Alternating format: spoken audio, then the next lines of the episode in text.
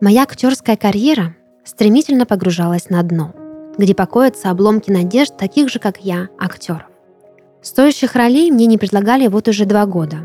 Все больше мелкие съемки, помощь в театре. Иногда я даже танцевал в летних кафе. Танго, разумеется.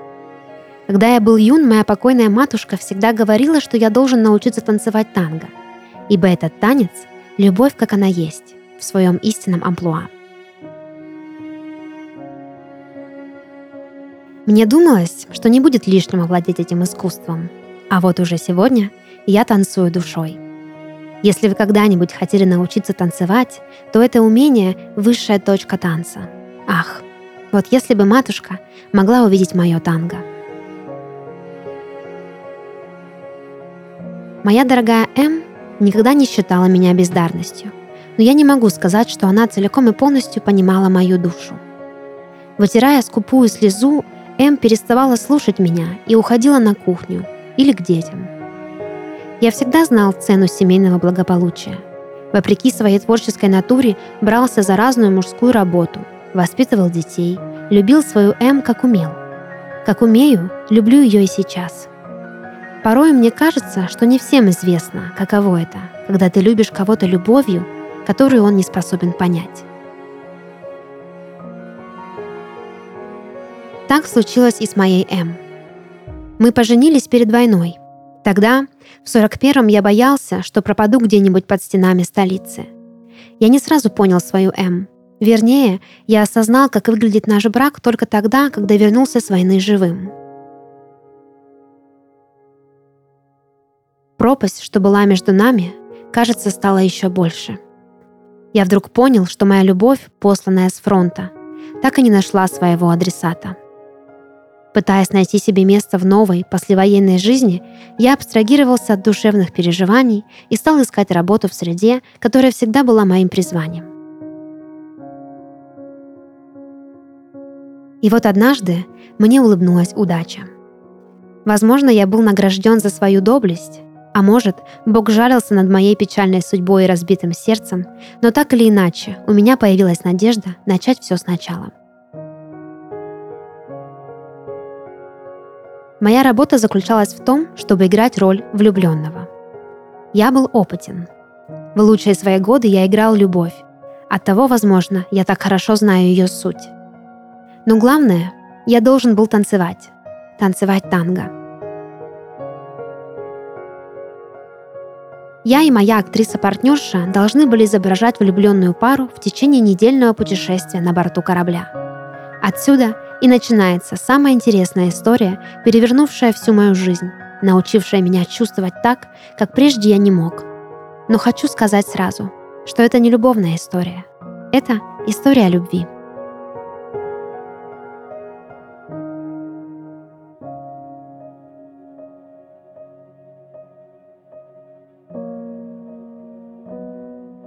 Девушка шла по причалу быстрым шагом. Стук каблуков глухо раздавался в утренней тишине. Слегка влажные короткие волосы липли к ее раскрасневшимся щекам. Изо рта шел пар. Девушка спешила. Ее выдавал растерянный и беспокойный взгляд, который она бросала из стороны в сторону, чтобы отыскать хоть что-то внушающее спокойствие. Каждому человеку, идущему в новое место, должно быть знакомо это чувство – Осенний утренник был беспощаден к молодой особе. Ее плащ был распахнут, а шарф, небрежно повязанный на шею, колыхался на холодном ветру. Девушка волочила за собой багаж, ненавидя его и проклиная за неповоротливость и тяжесть. Наконец, бедняжка увидела знакомые лица и поспешила воссоединиться с ними. Утренний туман поглотил ее тонкий силуэт сразу, как только она спустилась на пирс, охваченная тем самым чувством торжества души, когда понимаешь, что успел навстречу к назначенному времени. Ее звали Эф. С первого взгляда я не взлюбил ее.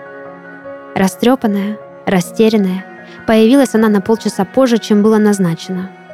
Называя свое имя, девушка протянула мне руку, но не успел я коснуться ее, как из рук Эф что-то выскользнуло на мокрый причал. Это был зонт. Мы оба наклонились за ним почти машинально и столкнулись лбами. Я тут же отпрянул и хотел было извиниться, но вдруг уставился на нее совершенно странным образом. В глазах девушки, которыми она испуганно глядела на меня, была такая растерянность и волнение, что мне даже стало жаль ее. Я пожал костистую и холодную руку и поспешил отойти от нее, потому что всем своим худым телом Эф излучала холод и беспокойство. Она, как мне показалось, ничего не заметила. Ну и хорошо. Нас проводили на борт, а спустя какое-то время мы уже плыли в мрачных, холодных водах, окруженные туманом и дождем. Близился вечер, и я собрал все свои силы, чтобы спуститься в зал, где меня ждала моя спутница, с которой нам предстояла неделя совместной работы. Мне не раз доводилось работать с людьми, которые, мягко говоря, не были мне симпатичны. Здесь же было что-то еще, эта женщина обескураживала меня своим совсем юным лицом, болезненной худобой тела, беспокойным взглядом. Такой запомнилась мне Эф в тот миг, когда мы впервые встретились. Больше такой ее я не встречал никогда.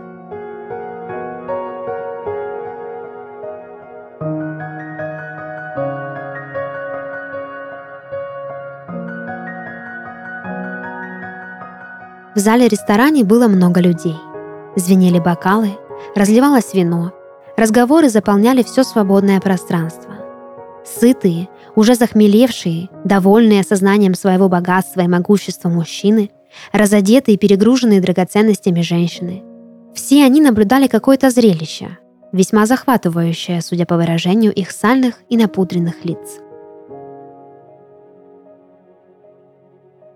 В центре на маленькой сцене танцевала девушка – на ней было красное платье с разрезом до самого бедра и полные музыки глаза.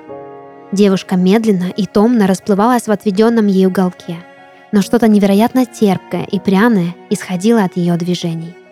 Что-то, что распространялось на весь зал, завораживало и дурманило. Искушенные и не очень взгляды были направлены только на нее. Девушка отдавалась полностью, не оставляя себе ничего, ее душа вырывалась из шелкового красного плена и летела прочь, распахивала окна, сотрясала хрусталь люстры, путалась, разбивалась, умирала и снова воскресала. Немного погодя, к ней присоединился хорошо одетый мужчина, и вместе они продолжили кружиться в танце на радость возбужденной публики.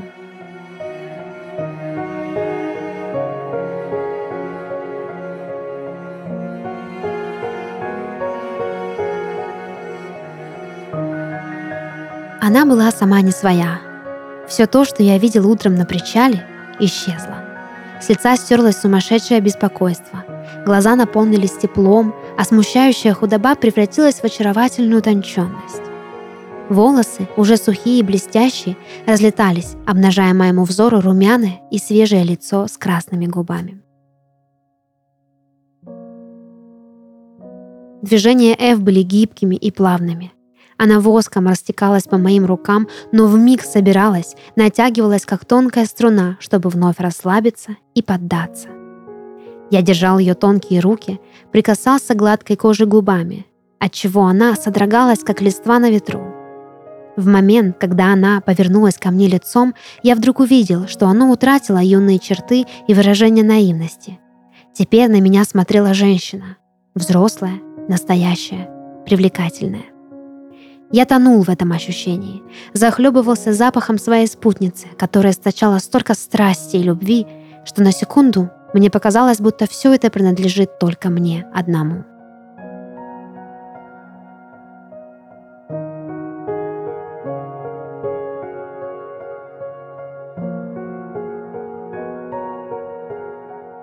После влюбленная пара ужинала в кругу знатных гостей. А крепко сжимал руку своей спутницы, вынося этот бесконечно интимный жест на показ. Делал вид, что шепчет ей что-то на ухо, а Эф притворно смеялась, привлекая внимание своей белоснежной улыбкой. Они называли себя любимыми и улыбались друг другу томно. И все было таким искусственным. Оттого и казалось таким настоящим. Ф тщательно скрывала свою утомленность и отвращение. А много пил. За столом поднимались какие-то бесконечно скучные, оттого и долгие разговоры о политике, финансах, последних светских новостях. И здесь влюбленные преуспевали. А видел, как тяжело опускаются веки его партнерши, как горяча стала ее хрупкая ладонь. Только голос звучал по-прежнему звонко. Когда все кончилось, мужчина проводил женщину к ее каюте. Впервые после столь чувственного выступления они остались одни. В эту самую секунду они могли позволить себе быть естественными, ненавидеть друг друга или высказывать безразличие. Но вместо этого А и Ф замерли в молчании, уставившись друг другу в глаза. Снизу все еще доносились звуки музыки, но на сегодня рабочий день был закончен. Ф открыла дверь в свою каюту и беззвучно вошла внутрь. А последовал за ней.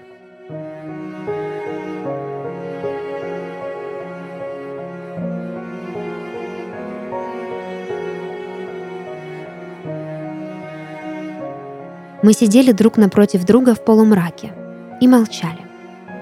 Она смотрела на меня спокойно и уверенно, совершенно другая. За тот единственный день, что я был знаком с Ф, она успела измениться трижды. Рассеянную девчонку сменила страстная любовница, а на смену последней пришла загадочная сумеречная леди.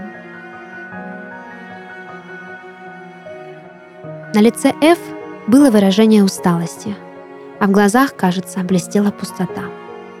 Не знаю почему, но вдруг мне так захотелось заполнить ее. Я протянул к Ф свои руки, и она нырнула в меня, словно с утесом. С той ночи мы не расставались ни на секунду. Днем мы запирались в каюте, я читал Эф свои стихи, а она слушала и временами морщила свой тонкий нос. Иногда Эф улыбалась, но все чаще вздыхала. Выражение ее лица всегда было каким-то далеким, туманным. Казалось, она лишь отчасти со мной. Душа Эф бродила где-то далеко, в экзотических странах. Она мало говорила и много курила. Я тоже старался молчать больше. Между нами появилось нечто, что не требовало объяснений. Да мы не могли их дать. Вечером мы выходили в зал, где нас ждала работа. О, как Эв танцевала. Все в ней преображалось необычно. Она затягивала меня в свой омут, откуда, казалось, нет выхода. И мы оба оказывались в нем каждый раз, как выходили на сцену. Мы любили друг друга танцем, потому что иначе любить нам было невозможно. Эв говорила со мной своим телом и рассказывала больше, чем может рассказать самый болтливый собеседник. Я узнавал такие тайны, что сводили с ума. Не говоря ни слова, она раскрывала секреты каждый раз, как оказывалась в моих объятиях. Но как только вечер подходил к концу, и мы снова возвращались в нашу коморку, Эв умолкала до следующего танца. Ночью мы тоже были вместе. Я смотрел, как она спит, иногда наоборот. Часто перед сном Эв брала гитару и играла для меня, тихонько напевая по-французски. Я не понимал ни слова, но чувствовал, что не могу без нее, без этого голоса, без опустелых и усталых глаз.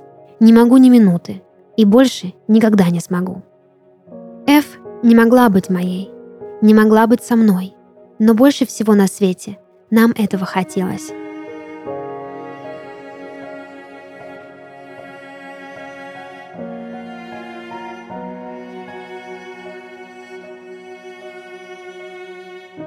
Время летело очень быстро. Каждое утро я просыпался и спешил к Эф. Иногда я вовсе не уходил. Тогда мы не спали до самого утра, говорили, молчали, смотрели друг другу в глаза и все понимали – мы были похожи настолько, что хотелось кричать от обиды. Природа наших чувств была загадочна, хоть и объяснима.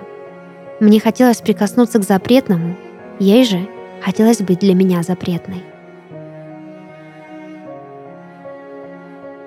Эф обрела во мне друга, брата, мужчину. Я нашел в ней все — Вся моя жизнь, вся эта бессмысленная череда событий, любовь, война, снова любовь, семья, работа — все это вдруг рассмешило меня. Тяжелый груз чувств, который я принес на этот корабль, исчезал каждый раз, когда я смотрел на прекрасную Эф. «Какая катастрофа!» — шептала она, в очередной раз гадая мне по руке. Мы оба хотели одного, но уже знали, как поступим в конце. Вечерами мы продолжали танцевать и играть в любовь. В эти искусственные моменты мы целовали друг друга, произносили нежные слова и признания, но обоих воротило от всего. От каждого прикосновения хотелось провалиться сквозь землю. Все от того, что это были не мы. Впервые в жизни я возненавидел свою работу. И только танцуя, Эф и я позволяли себе запретную, но уже искреннюю страсть.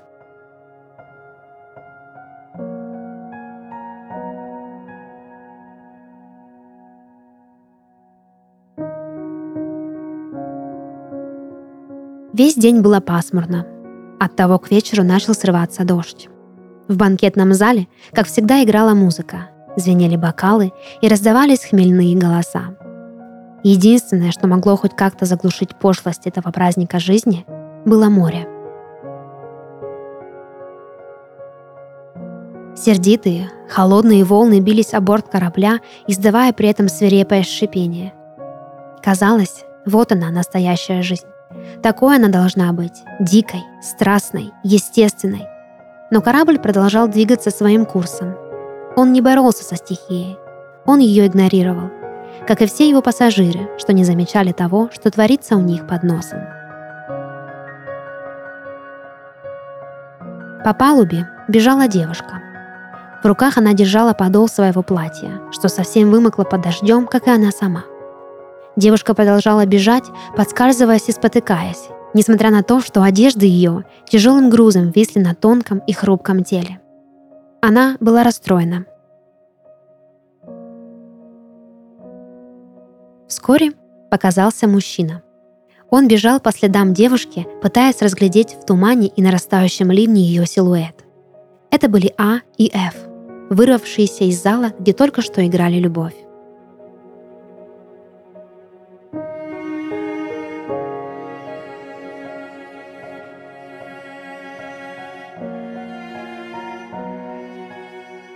Словно обезумела.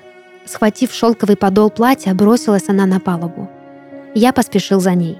Казалось, что дождь поглотил мою подругу, смыл пряный запах, а туман застелил последние ее следы. Когда я догнал Эф, то нашел ее совершенно промокшей. Да и сам я был мокрый до последней нитки. Я пытался взять Эф за руку, прижать к себе, но она вырывалась.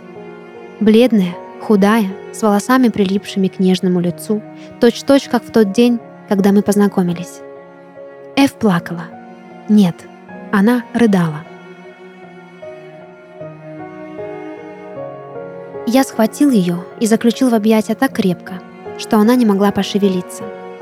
В тот момент я почувствовал, как тело Эв стало слабым и податливым. Бедная моя Эв устала. Устала бежать и кричать от печали – Смотря в любимые глаза, полные страдания и слез, смешавшихся с дождем, я и сам хотел кричать. Держа мое лицо холодными руками, Эв тараторила что-то по-французски своими дрожащими красными губами. Я не отвечал. В последний раз я вел ее в танце. То была танго под дождем. Эв продолжала плакать и повторять на своем родном языке одну и ту же фразу — все для нас было решено и казалось сном. И вот мы собирались уснуть.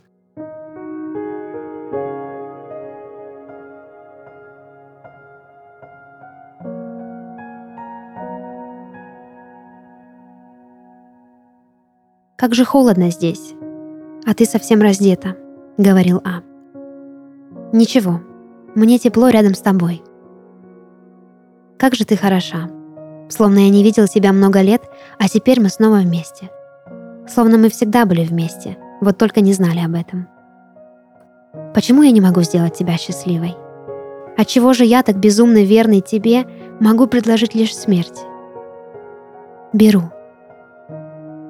«Станцуем танго», – прошептал А после недолгой паузы.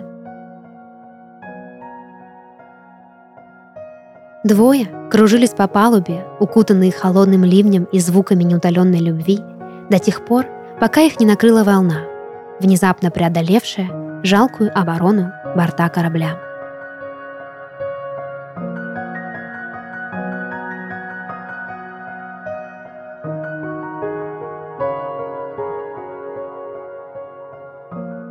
Это подкаст «Сны» и его ведущая Дарья Харченко. Сегодня я читала рассказ, написанный на основе сна нашего слушателя Владимира Титова из города Ессентуки. Если вы хотите, чтобы ваш сон прозвучал в подкасте, присылайте его к нам на почту. Ссылка в описании. До новых встреч и сладких снов!